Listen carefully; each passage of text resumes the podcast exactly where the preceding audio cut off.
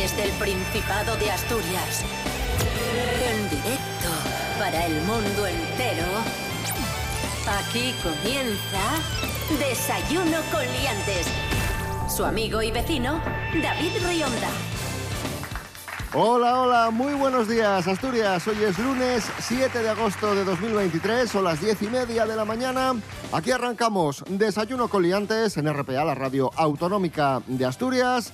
Y arrancamos con León, arrancamos conectando directamente con el monologuista Pablo B H. Buenos días, Pablo. Buenos días y de nada, que me acabo de enterar, eh, bueno, me he enterado hace relativamente poco, que el Sella, que el río Sella, nace en León. Así que otro favor que os hacemos, somos así, generosos. Buenos días, Asturias. Rubén Morillo, buenos días. Buenos días, David Rionda. Buenos días, Pablo B H. Buenos días a todos y todas. Eh, sí... Pero sin río Sella, aunque nazca allí, no podríais venir a bajarlo aquí. Que luego venís todos, bien que corréis, pasando mayo ya venís todos aquí a bajar el Sella. No empecemos, no empecemos. Desayuno con liantes, ay, lere, lere, lere. Desayuno con liantes, ay, lere, lere, lere. Desayuno con liantes, ay, lere, lere, lere. Desayuno con liantes, ay, lere, lere.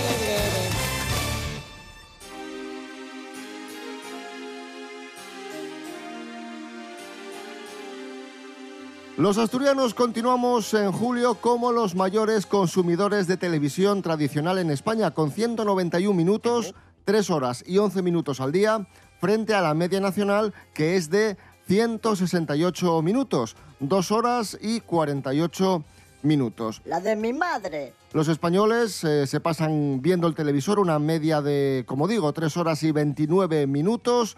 y la mayoría lo enciende para ver eh, tele tradicional, aunque el veinte por ciento ya lo hace para otros usos, como por ejemplo eh, seguir plataformas de streaming y vídeo, contenidos grabados, juegos o la radio. El promedio del bueno. consumo de esos otros usos es de cuarenta y un minutos eh, por persona al día, nueve minutos más que en julio de dos mil veintidós. Son datos de la consultora Barlovento y Kantar. Media. Ole, ole, ole, ole. Normal que seáis el sitio donde más se ve la tele gracias a la cantidad y calidad de, de productos que hace la R T P A, que son productos de mucha calidad. Claro, el, el pueblo de Asturias lo agradece y lo ve. Ya me he ganado el salario después de esta cuña publicitaria. Pero mira, me acabas de sorprender, porque yo pensaba que ibas a decir los sí, productos sí. de calidad de R T P A... Menos... Salvo este programa. Ah, no, pero, pero esto por la tele no sale, ¿sabes? Por eso, un problema vuestro. Quiero decir... El... A ver, esto lo hemos explicado en más de una ocasión. Tiene, tiene, bueno, es una explicación bastante clara, y es que es cierto que en Asturias tenemos una, pobl- una población bastante envejecida que pasa mucho tiempo en casa. Y entonces, pues, se ve mucho la tele, pero es una cuestión, pues eso, poblacional, sociológica. ¡He dicho! ¡Caso cerrado!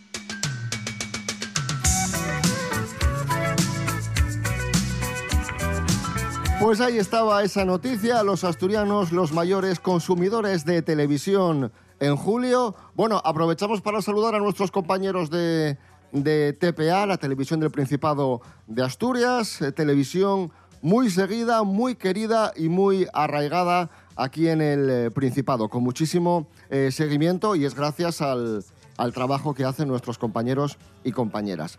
Bueno, continuamos hablando de televisión. Ya sabéis que aquí en Desayuno con Liantes somos muy, muy nostálgicos. Nos gusta echar una Ay, mirada madre.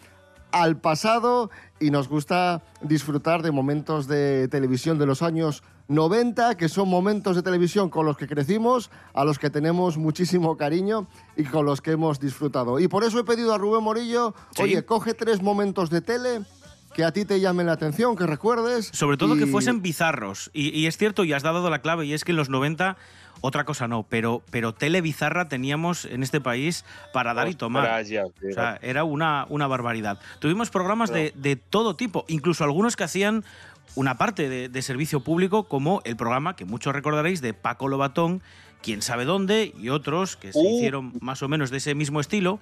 Y hay un momento icónico que muchos recordaréis en el que Paco Lobatón eh, bueno, una persona conecta con Paco Lobatón, llama al programa de Paco Lobatón para decir que ha aparecido, que ha encontrado a una de las personas que están buscando. Ya sabéis que el programa consistía en que pues aparecían fotografías, gente desaparecida, iban las familias, comentaban ¿Eh? dónde había desaparecido, y si alguien tenía una pista se ponía en contacto con el programa pues para, pues para dar esa pista y poder ayudar, ¿no? Bueno, llama una persona que se llama Gregorio Cobos Burguillo al programa, que era una de las personas que estaban buscando. Y sucede este momento que muchos recordaréis, en el que Paco Lobatón no se cree que esté llamando a esa, esa persona por su tono de voz. Sí, buenas noches. ¿Qué? ¿Con quién hablo? Es Paco Lobatón. ¿Qué tal? ¿Con quién hablo? Con Gregorio Cobos Burguillo. ¿Usted me quiere hablar de Gregorio Cobos? No, yo soy Gregorio Cobos Burguillo. ¿Usted es Gregorio Cobos? Joder. Dígame. Ahí estaba yo facha. ¿Usted es Gregorio Cobos? Sí, yo soy. Perdóneme, porque su voz no me parece que corresponda con la, con la de una persona llamada Gregorio Cobos. Sí, sí, y yo soy Gregorio Cobos, que está al teléfono. ¿Es usted Gregorio Cobos? Sí. Gregorio, perdóneme, porque usted es Gregorio Cobos. Sí, yo soy. Uh-huh. ¿Es usted Gregorio? Está el pobre Paco Lobatón, pero preguntándole como seis, siete veces, porque no se cree que esa persona sea Gregorio Cobos. Evidentemente tiene una voz bastante aguda y no parece de una persona que se llame Gregorio. Yo entiendo la confusión, pero, pero es muy gracioso. De un Paco saltamos a otro Paco. Este sí que es historia de nuestro país, historia de la televisión eh, española, en este caso, programa eh, en el que... Eh, programa que presentaba una jovencísima, eh, a ver si te diré, no sé ni decir Mer- ya el nombre, Mercedes Milá, perdón, y el momentazo. Yo ¡Buah! Creo, ya sé cuál es. Ya sabes cuál es, sí. Paco Umbral, sí. Quiero hablar de mi libro, por favor. Eh, Paco Umbral, que lleva la mano levantada hace un ratito. A mí me has dicho personalmente por teléfono, Mercedes, que yo venía aquí porque esta tarde se ha presentado mi libro La Década Roja. A eso iba. En un local de Madrid. Y que se iba a hablar de mi libro. Estamos acabando el programa y de mi libro, que está ahí sobre la mesa, no se ha hablado ni se va a hablar para nada. Y por lo tanto, yo estoy dispuesto a levantarme y abandonar la mesa, porque yo he venido aquí a hablar de mi libro y no a hablar de lo que opine el personal, que me da lo mismo, porque para eso tengo... Hemos decidido, bueno, Rubén Morillo ha decidido cerrar con, con este programa. Porque yo creo que esto es lo más bizarro, es que, este es el sumo, que se ha hecho claro. En España, en la televisión en España, en toda su historia, nos atrevemos a decir. Y ojo, que esto está porque... hecho a propósito, porque estos dos que acabamos de escuchar, el, el fragmento de Paco Lobatón y el fragmento de Paco Umbral, son bizarros en sí porque son situaciones que se dan en directo y son rocambolescas, ¿no? Pero es que claro. Lo que vamos a escuchar ahora, como dice David, es lo más bizarro, porque además esto se hizo ex proceso para que fuese así de bizarro.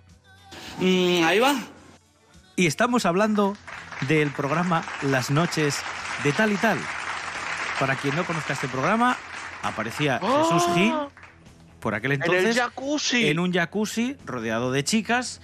Era un programa de variedades, porque luego había actuaciones, había números humorísticos, había pequeños sketches, y luego estaban los discursos de Jesús Gil, que daba en este jacuzzi, en esta bañera, en esta pedazo de piscina gigante haciendo burbujas, donde él contestaba preguntas que le hacía a la gente, que mandaban con una especie de vídeo preguntas, y podía hablar del último disco, pues qué sé yo, de Marta Sánchez, o te daba un discurso político que, claro, visto ahora con tiempo, pues no, no queda muy allá. No son los trescientos millones del Dioni lo que a mí me preocupa, sino otros miles de millones que se defraudan, que se hurtan, se cabrón? apropian. Esos son los que disfrutaría mejor la gente. Muchos más miles de millones, como yo voy a hacer aquí en este pueblo, en esta gran ciudad de Marbella. Claro, como yo voy a hacer aquí en Marbella, ¿a qué se refiere? ¿A robarlos o, o a qué se está refiriendo? Nunca especificó. En fin, momentos bizarros, historia de la televisión aquí en, en España.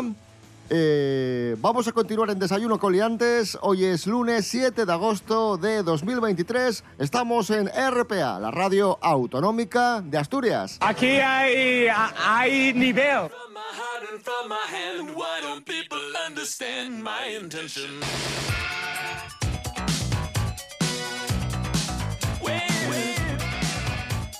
Se ha hecho viral el truco con el que muchos hombres consiguen hacer match en Tinder. Ya sabéis que el Tinder es una aplicación para ligar aparecen chicos o, o chicas y tú puedes darle al corazón o a la X. Si das al corazón porque un chico o una chica te gusta y ese chico o chica también le dio corazón a tu foto, entonces se abre una ventanita de, de chat. Pero claro, tienes que tener un perfil. Qué bien que lo sea, conoces, ¿eh?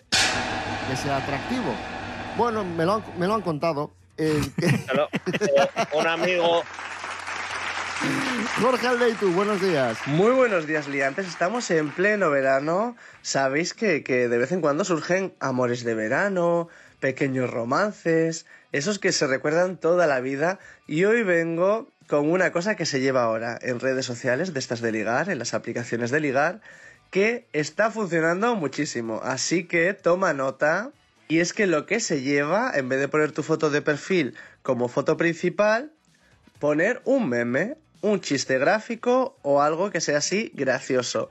¿Qué vas a hacer con esto? Que la persona se interese, entre en tu perfil y de vez en cuando sacarás alguna que otra sonrisa. Pues bien, no sé quién fue el primero al que se le ocurrió esto, lo está haciendo muchísima gente y está funcionando. ¿Por qué? Porque a la gente nos gusta que nos hagan reír. Al final es como una pequeña conexión que tienes directa con esa persona. Te hace reírte, te hace pasarlo bien y te interesas por la persona que hay detrás de ese meme. Incluso puedes seguir viendo sus fotos. Es un tópico que las mujeres prefieran a los hombres que les hagan reír, pero no lo digo yo, lo dice la ciencia. Un estudio de Stanford dice que las mujeres consideran la capacidad de crear humor del hombre como una actitud genética, como padre potencial. Así que ya sabéis, si queréis ligar, quitaros la foto que por muy guapos que estéis, tenemos que poner un meme o un chiste gráfico. ¡Un saludo! Nosotros aquí en Desayuno con Liantes escuchamos buena música, música asturiana, música de grandes autores del Principado de Asturias, como Pablo Moro, escuchamos Hollywood.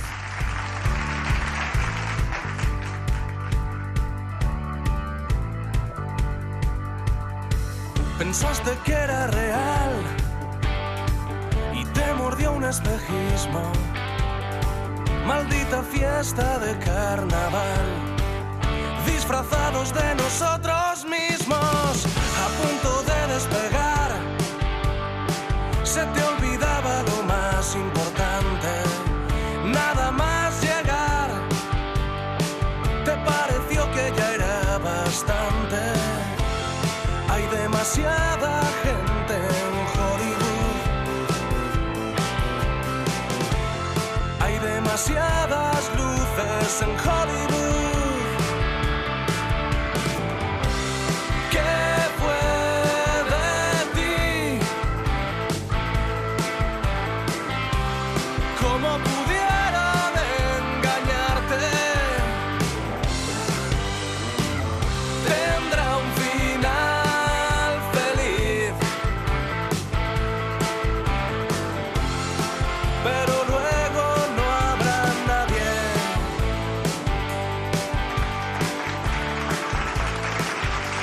Seguimos en Desayuno con Liantes, en R P A, la radio autonómica de Asturias. En este lunes siete de agosto de dos mil veintitrés nos vamos a China, noticia viral que os va a encantar. Un zoológico de China ha tenido que desmentir las sospechas virales de que algunos de sus osos eran personas disfrazadas. El bulo, te cuento, el bulo sobre si los animales expuestos eran reales o no comenzó cuando eh, empezaron a circular unos vídeos de un oso solar malayo, así se llama, que aparecía erguido Claro. sobre sus patas traseras, Sí, sí, sí. una postura que le hacía parecer increíblemente humano. El zoológico de... Claro, es muy raro eso del oso solar malayo. El zoológico quiso despejar esos rumores, emitió un comunicado diciendo que esta especie de oso sí era capaz de ponerse erguido y que no era nada raro.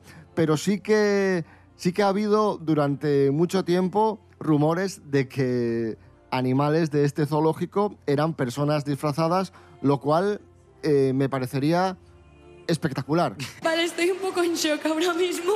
Yo desde aquí, en Cabárceno, si me estáis escuchando, eh, estoy dispuesto a hacer de oso pardo. La dieta suya y la mía son muy... son muy similares eh, y yo me apunto, yo me apunto. Eh, David puede hacer tranquilamente no sé qué bicho, eh, algo hará. Con poco pelo, eso sí, eh, tampoco, no sé, no podemos pedirle mucho. El perezoso. Los habitantes del perezoso.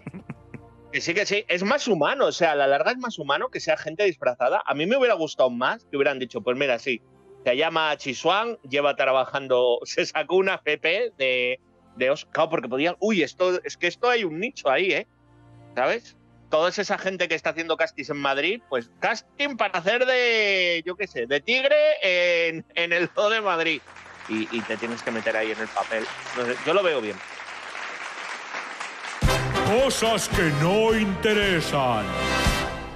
Millones de clips en YouTube, Instagram y TikTok mostrando cómo gente es atacada por avestruces que les roban las gafas, monos que les tiran cosas muy desagradables al público, eh, y todo tipo de abusos cometidos por los animales que a su vez sufren abusos por parte de otras personas. Y seguimos yendo al zoo. Eh, ¿Por qué? ¿Por qué ocurre esto? Quiero decir, eh, ¿qué necesidad hay? Creo que todos sabemos más o menos cómo es una jirafa. Y a lo mejor hay maneras de verla cerca, sin necesidad de tenerla encerrada de por vida. Eh, ¿Que es más barato ir al zoo que un safari? Sí, pero mira, esa jirafa no tiene la culpa de que, eh, de que yo no sea el hijo de un marqués. Por, por el motivo que sea, pero no la tiene. Cosas que no interesan.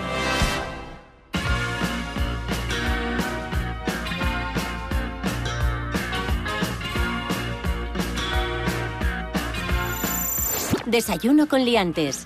Continuamos en Desayuno con liantes en R P A, la radio autonómica, en este lunes siete de agosto de dos mil veintitrés.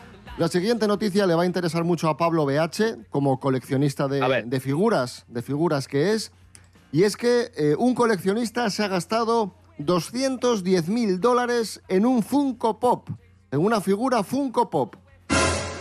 Joder. Ojo ahí. Vamos a escucharlo. Natalia García, buenos días. ¿De qué se trata? Buenos días, liantes. ¿Cómo estáis? A pesar de que parece que la fiebre de los Funko Pop ha llegado a su fin, ya que las cifras de ventas de la empresa están en números rojos, lo cierto es que estas cabezonas figuras coleccionables siguen extendiéndose como la pólvora. En dos mil dieciséis, la compañía Funko decidió regalar dos figuras doradas, una de Willy Wonka y otra de un Oompa Loompa, en una edición limitada de únicamente diez packs. Seis de ellos fueron repartidos entre empleados de la empresa, mientras que los cuatro restantes se entregaron a los ganadores que obtuvieron un ticket dorado dentro de una tableta de chocolate durante la Comic Con de San Diego, como pasaba en Charlie y la fábrica de chocolate. Pues fue precisamente uno de esos cuatro packs únicos con las figuras doradas el que Frank Guillarimita, conocido en redes sociales como Grail Monster, encontró y que el pasado diez de julio logró vender por la friolera cantidad, chicos, de doscientos diez mil dólares, más del doble del precio por el que el propietario la había comprado el año anterior. Id ahorrando y el próximo Funko para nosotros. Un besito muy fuerte, liantes. Gracias, Natalí García. Y hablando de coleccionismo, Rubén Morillo ¿Sí? ha seleccionado coleccionistas asturianos muy top. Sí, la verdad que son súper top. Mira, vamos a empezar hablando de, de un señor que se llama Enrique Luró, que vive en Villaviciosa, tiene ochenta y un años, nació en Francia, eso sí, pero lleva, pues eso, prácticamente sesenta y tantos años viviendo en, en el Principado. Y, y lo curioso es que este señor ya tiene muchos reportajes, hay mucha gente que se interesa en sus colecciones porque lo colecciona absolutamente todo. Tiene colección de minerales, de fósiles, reproducciones de elefantes en chiquitín, tiene navajas, tiene plumas estilográficas. Bueno, ese es uno de los primeros, podríamos decir... Eh, no ah, es tan grave, ¿eh? Me parece hasta... Porque tú estás peor, claro. Ya, completa la mierda. Él dice que tiene un gabinete de curiosidades, así, así lo llama. Y el último, al que hemos dejado por ser el, el más importante, one. Porque este colecciona algo que no es material... Es, digamos, sentimental, aunque tiene una parte de, pues eso, de, de material por la impronta, y nunca mejor bueno, dicho, y más, y que mira, deja y más difícil de conseguir, personaje. Porque tiene su, tiene su punto de, de aventura también. Me estáis dando miedo, tío. No, no, no. Me estáis dando miedo. Te hablamos, Pablo, de Ander Azcárate, el cazautógrafo, el cazautógrafo más importante ¡Oh, es verdad! del mundo mundial, que atesora pues según dice él, no los tiene contados, pero en torno a diez mil autógrafos. Eh, diez mil es una cifra así para redondear. ¿Cuál es el autógrafo más... el rey de los autógrafos, hombre, el más perseguido? Yo creo, creo que de, de los premios Príncipe de Asturias, bueno, antes premios Príncipe, ahora, ahora premios princesa. princesa, yo creo que la, la, la que más me gusta fue de las primeras, en el año noventa y dos, Nelson Mandela, ¿no? Y así de la última época ahora, pues... Martin Scorsese lo tenía, el director, pues yo, Francis Ford Coppola, que no lo tenía, y bueno, me vino bien que viniera aquí a Asturias. Un aplauso para Ander Azcárate, el mayor cazautógrafos de España, que, que es asturiano. Ahí está, y que siga muchos años aumentando esa grandísima colección de, de autógrafos. Y un aplauso también para Pablo B H, que ha estado hoy con nosotros. Muchísimas gracias, Pablo. Bien, muchas gracias. Gracias por contar conmigo un, un lunes. Cuidaros mucho, buena semana. Escuchamos a Carlos Vives, el cantante de vallenato colombiano, que hoy cumple sesenta y dos años. Ahí está La Gota Fría.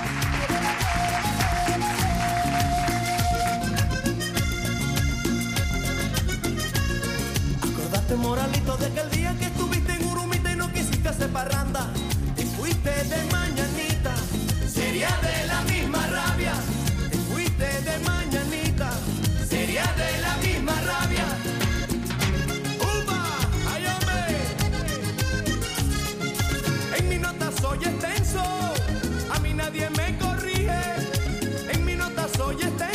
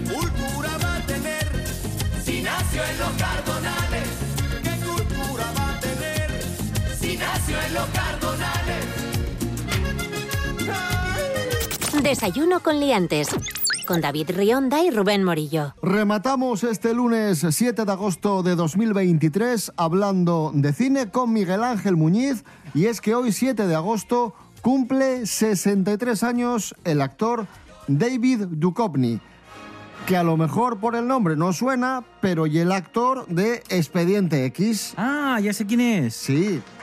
Miguel Ángel Muñiz, muy buenas. Buenas, hombre, ¿qué tal? Para que la gente se entere mejor, ¿no? El de, el de Expediente. Sí, yo por el nombre Fox tampoco Mulder. Sabía... Eso, Mulder, ¿no? Fox Mulder, sí, bueno, Mulder. Sí. Mulder, Mulder. Mulder y Scully. Sí. Eso. Actor que tuvo muchísimo éxito en los años noventa, sobre todo mm. por esta serie, pero al que después perdimos un poco la pista, ¿no? A ver, David Duchovny... Hay que reconocer que, el, que ya apuntaba ciertas maneras de que podría convertirse en un actor relevante antes de Expediente X. Él tiene un papel más o menos protagonista junto con Brad Pitt en una película del noventa y dos que se llama California, con K. I think I should tell you I'm not much of a pool player. Oh, it ain't hard. I can teach you. Really? Yeah, spot you a few balls first game, too. You're not gonna hustle me, all right? Era una especie de... Era como una road movie con una especie de psicópatas. Era un poco así rollo asesinos natos, ¿no? Tenía ramalazos así de este tipo de, de historias y tal. Y había hecho algún secundario. Salía en Beethoven, uno más de la familia, ¿no? En una escena que está en una comida y les vuelca toda la mesa y tal. Pero Expediente X es lo que le... A ver, aparte de que lo encumbre, lo hace alguien conocido para... para el público de todo el mundo. O sea, es un rostro popular a partir de la serie. Agente Mulder, soy Dana Scully. Me han enviado aquí. Oh, es agradable que me brinden una ayuda como usted de repente. ¿En qué lío se ha metido para que la envíen aquí, Scully? Lo cierto es que me interesa el trabajo que realiza. He oído hablar mucho de usted. ¿Ah, sí? Tengo la impresión de que la habían enviado aquí para espiarme. Es una serie que tuvo... Bueno, ahora como están haciendo temporadas nuevas o las hicieron, creo que, creo que ahora ya tiene once, con la que hicieron hace dos o tres años, que duraba muy poco. Pero bueno, oficialmente tiene, digamos, creo que son diez temporadas y luego esta once temporada otra vez con Mulder y Scully, que duró, creo que tiene ocho capítulos, me parece, siete o ocho. La serie duró, pues lo que dices tú, todos los noventa y parte de los dos mil, aunque en las últimas temporadas David Duchovny ya no está, lo sustituyen por, precisamente por Robert Patrick, por el malo de Terminator dos. Uh-huh. Pero sigue saliendo, eh, Scully sigue saliendo, ¿no? Y yo creo que es un actor que estuvo muy encasillado en ese tipo de papeles, porque es que fue el, lo, el, el trabajo mayoritario que tuvo en, en su carrera, y de hecho hasta el punto de que luego se hicieron dos largometrajes de Expediente X, uno en medio de la serie y otro cuando la serie ya se había acabado. Él tampoco tiene muchas interpretaciones, tiene algunos papeles que se distancian de, del personaje de Expediente X, ¿eh? Y películas así más mmm, independientes o con papeles secundarios así un poco más extraños. Y luego en los últimos años... Tiene una serie que tuvo bastante éxito, que fue Californication, que terminó hace... pues no debió terminar hace muchos años, y fue una, una serie que también le cambió mucho la faceta, fue como un revulsivo, porque era un personaje completamente distinto al de Mulder, ¿no? Un tipo así como alocado, eh, sexualmente explícito, un, un tipo ahí siempre de fiesta, muy, muy trasnochado. Tengo como una crisis de fe. Sencillamente no puedo escribir, lo cual es terrible porque se supone que soy escritor, un escritor profesional. Y no soy capaz de escribir una maldita oración ni un predicado. Eh, perdón, mis disculpas, la he jodido. Pero no, no te da la sensación de que, de que con el éxito de, de Expediente X tuvo ahí un momento que parecía que iba a despegar, se iba a convertir... A ver, él evidentemente era una estrella, pero se iba a convertir en una superestrella. Llegó a sonar también para, para hacer de Batman, sí, uno de los candidatos para, para hacer de Batman, pero nunca parece que terminó de despegar del todo. A ver, yo creo que sí se llegó a convertir en una estrella, lo que pasa que creo que son los, los estudios son, son muy reticentes siempre a ese tipo de cosas. Quiero decirte, cuando alguien se hace famoso por un perfil, normalmente lo suelen reclamar para hacer ese perfil siempre. Por eso él luego hizo una película como... Evolution, ¿no? Evolution, que era una parodia de Expediente X, ¿no? Donde hace, pues eso, hace una parodia de su personaje de la serie. Y luego... Ya te digo, es que me parece que él mmm, estuvo muchos años en cada cosa. Entonces, todos los noventa y parte de lo que te decía, primeros dos mil se los comió Expediente X, y luego Californication también le dio pues trabajo, pues por lo menos yo creo que cinco o seis años, porque esa serie no sé cuántas temporadas tiene, pero yo creo que por lo menos debe tener tres o cuatro. Entonces, tampoco tuvo tiempo material, por decirlo así, yo creo muchas veces para, para meter rodajes de otras pelis, porque además es que esto muchas veces es así, va por unas fechas. Entonces, el rodaje de la serie con que coincida con el de una peli por un día o dos, ya se acabó, ya no lo puedes hacer. Pues ahí está, sesenta y tres años para David Duchovny, el actor de, de Expediente X. Necesitamos una canción para cerrar el programa de hoy, lunes siete de agosto de dos mil veintitrés, y ya que está con nosotros Miguel Ángel Muñiz, ¿qué te apetece escuchar para acabar el programa? A mí me apetecería escuchar, ya que hablamos de ella, la sintonía de la cabecera de Expediente X. Pues fíjate, podemos escuchar, Rubén Morillo, la, ¿sí?, la versión que hizo Mike Oldfield para la película. Sí, sí. Sí, que se llamó Tubular X y que era una mezcla entre el Tubular Bells de, original de sí. Mike Oldfield, o al menos el, el arpegio que todos conocemos del pianillo, al que introdujo el tiriririn, tiririn, tiririn, sí, que fue tan icónico y que bueno, pues, eh, sonaba cuando empezaba la, la serie y que, como digo, se utilizó para, para la banda sonora de, de la película. Volvemos mañana a las diez y media de la mañana. Rubén Morillo. David Rionda. Hasta mañana. Hasta mañana, hombre. Miguel Ángel Muñiz, gracias. Venga, chao.